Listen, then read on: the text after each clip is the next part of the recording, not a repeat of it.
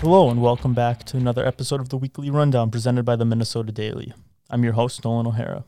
We had a bit of a hiccup with last week's episode, but that should be on our website now if you want to catch up on Gopher football. Today I'm with one of our reporters, Matt Kennedy. Matt, how's it going? It's going good, Nolan. I'm currently in the heat of midterms, as I assume other students on campus at the University of Minnesota are doing, which can be stressful, yet Gopher football is on the way back, which is exciting, and there's ton of sports to watch right now with the NHL draft being on last night, along with the NBA finals and MLB playoffs. So overall, it's a great time to be a rabid sports follower like myself. For sure, it's been it's been fun, and looks like the Lakers are doing pretty good, and uh, and football's been back, and some fantasy football with our daily sports league here. Yes, but. Matt's joining us here today mostly to discuss the upcoming Board of Regents meeting this Thursday and Friday for those of you who haven't heard, the athletics department has proposed cutting three men's sports in indoor and outdoor track and field, gymnastics, tennis, um, citing financial difficulties amid the pandemic and Title IX compliance. After the athletics department made this announcement, there was a protest where student athletes, fans, and supporters marched from Athletes Village to Morrill Hall, where President Joan Gabel's office is. Um, Matt was on the ground covering the protest for us, and he recently broke some news regarding Title IX compliance that the athletic department cited in making these cuts. Matt, tell me a little bit about the athletic department's decision and these new developments you found out about Title IX compliance. Yeah, so, one of the big things that uh, I talked with Regent Michael Hsu about this, and um, another one, uh, person I talked to, Mike Burns, football being back fluctuates things a lot. Um, this decision made by Mark Coyle was before he knew that Big Ten sports would be coming back, especially football. So it's the biggest revenue bo- booster at the University of Minnesota. It accounts for two thirds of the athletic department's revenue in 2019 through 20. So you'd think that this decision is pretty premature on just knowing that it was made before anyone knew that football would be returning, and it may have to delay this decision of discontinuing sports or maybe bring them back since there's a lot more money now coming back for the athletic department to thrive. So, and your your article that you wrote this this last for this last week, it talked about Title IX compliance, and uh, there are some kind of unannounced things that are happening there. Could you explain that situation a little bit? Yeah. So I spoke with Michael Hsu. He's on the Board of Regents on September 27th before um, this breaking news broke out that there, besides gymnastics, track and field, and tennis on the men's side being cut, there's also being major cuts on the women's side, including um, cross country losing about 14 of its members, so it would go down from 34 rostered members to 20. And indoor track and outdoor track both losing 18 members, so the roster spots would go down from 68 to 50. And uh, that was pretty unknown, and it was being kept in the dark by Mark Coyle, according to Michael Hsu. And um, he wanted to get that out there, and it's in my article if you want to read more about it. But yeah, so um, it was pretty unexpected yeah, make sure to check out Matt's article at mndaily.com. Um, but back to the yeah the conversation with Hsu. With those cuts, you said he was left in the dark because in the press releases they only mentioned you know that men's tennis, men's gymnastics, men's indoor and outdoor track. Did the regents expect that women's cuts were going to go along with it, or were they left in the dark like the rest of us? Um, I think what Michael said to me was that this was apparently the plan from the beginning. And he was just, when he talked to me on September 27th, um, before my article came out uh, about this issue, he said he knew about it and he actually he wanted to get this out as soon as possible. Um, I feel like the regents knew about it and nothing was being said. And Coyle also, in his initial press conference about um, where he was really somber. Um, had a really somber announcement talking about the discontinuation of men's track and field, men's gymnastics, and men's tennis. He never said anything about um, pretty much almost half of the women's cross country team, um, their roster spots being cut, and a boatload of track and field athletes will probably have to be cut as well if this plan goes through. So it's looking like, as far as Title IX compliance, the U is kind of having to overcorrect itself and re, re get themselves back into compliance after cutting these three men's sports. Right. And looking at it for the women's side, what does it mean for these sports that are facing cuts? You mentioned the cross country team. What other sports are facing cuts, and what can it mean for those programs? Yeah, so golf, which originally had nine, will be cut down to eight. Gymnastics, which originally had 20, will be cut down to 18. Um, rowing, actually, I missed that. That's another big sport that's facing cuts. That'll go down um, from 75 to 60. So 15 roster spots will be cut. Um, softball, there will be two less roster spots. It'll go from 23 to 21.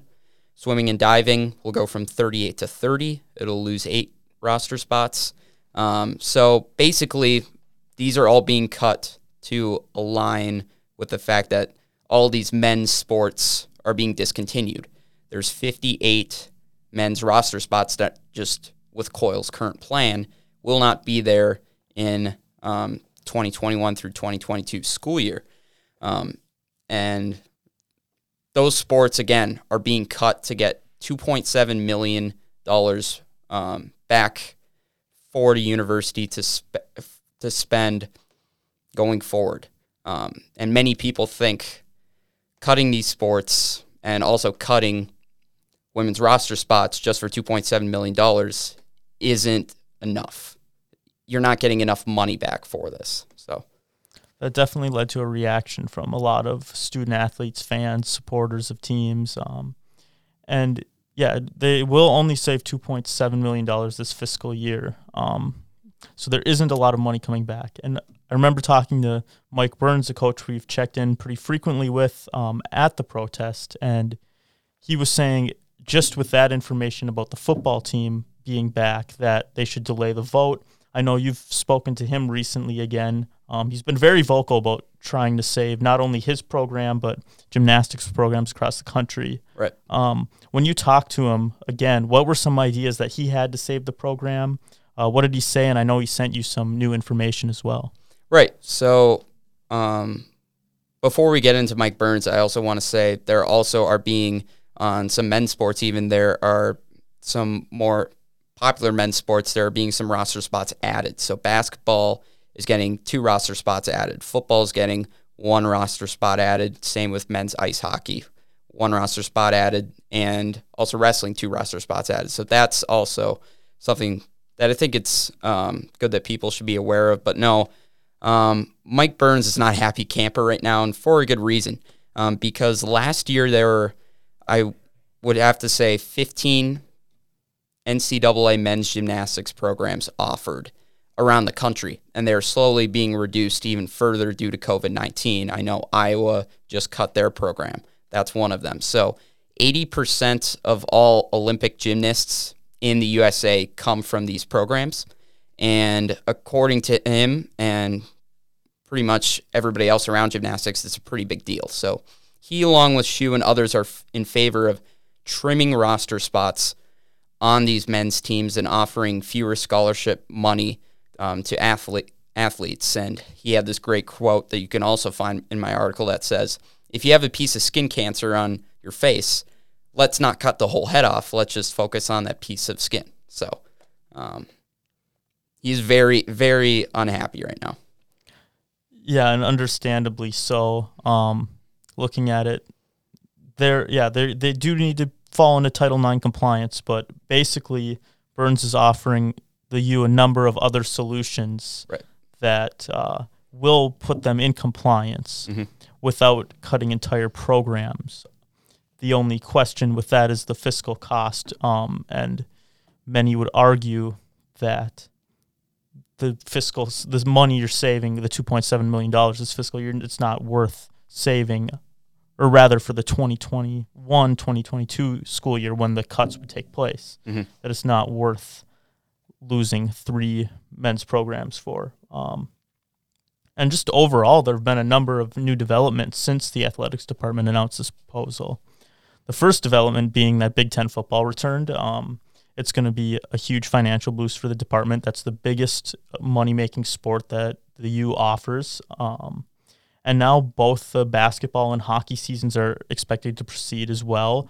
The, a Big Ten hockey team just announced uh, their season start date, and that will also help with the financial picture. And now we're seeing that they're expecting to cut, make cuts to women's programs as well. So with the conflicts, the department's claim of needing to meet Title IX compliance, and then seeing that they're also expecting to cut women's roster spots that that kind of throws out their claim of saying this is this is solely because of Title IX compliance and financial issues. So looking at all these, you know, new developments, are you expecting any changes with the board? They previously endorsed the proposal. Do you think any of these developments will change their minds? You have to keep in mind that the University of Minnesota offers the fourth largest Big Ten sports opportunities for its students compared to all the other schools in the Big Ten um, and but it's on the eighth largest budget in the conference. So I think that this protest by the teams will be successful. Um, though, given that the school is needing a budgetary boost, the discontinuation of track and field, gymnastics, and men's team, again, it only allots $2.7 million in savings. So there needs to be, in my opinion, more time to figure out how to save more money in the long run without the huge downer of cutting sports for, again, such a small gain. Um, because because Michael Hsu and Mike Burns are both um, in agreement that they need more time. They need to see where this goes, and they can maybe go back to the drawing room, you know, after the 2020 through 2021 academic year.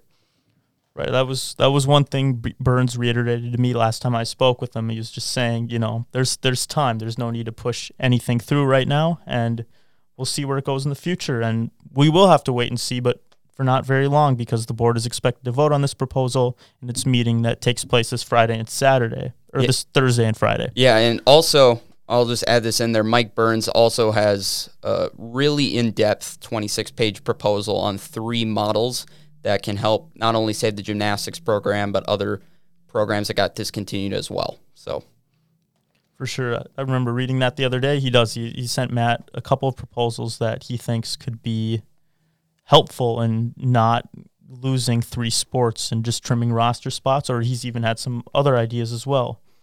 Um, but we'll definitely be there for the coverage on the Regents vote this Thursday and Friday, and uh, make sure so make sure to check our website mndaily.com for for all updates and anything Gopher Sports. Matt, really appreciate you joining me. Appreciate you coming in. No problem. My pleasure, Nolan.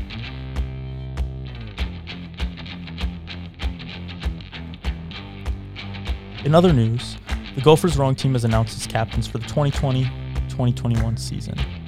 Reed Avery, Lindsay Elizen, Gabby Malali lead the team this season. Gophers wide receiver Demetrius Douglas has opted out of the 2020 Big Ten football season. Douglas graduates this fall and is planning to focus on his life after school. More football players are yet to decide whether they'll play in 2020, and head coach PJ Fleck wouldn't name names, saying he wants players to make the decision for themselves. Gophers freshman defenseman Brock Faber was selected in the NHL draft with the 45th overall selection by the Los Angeles Kings. And in other hockey news, the Big Ten announced its start date for the 2020-2021 season, beginning as soon as November 13th. There will be a 24-game conference schedule and four additional games against independent Arizona State. That's all for this week. Be sure to check our website, mndaily.com, and tune in again next week a weekly rundown on all things Gopher sports.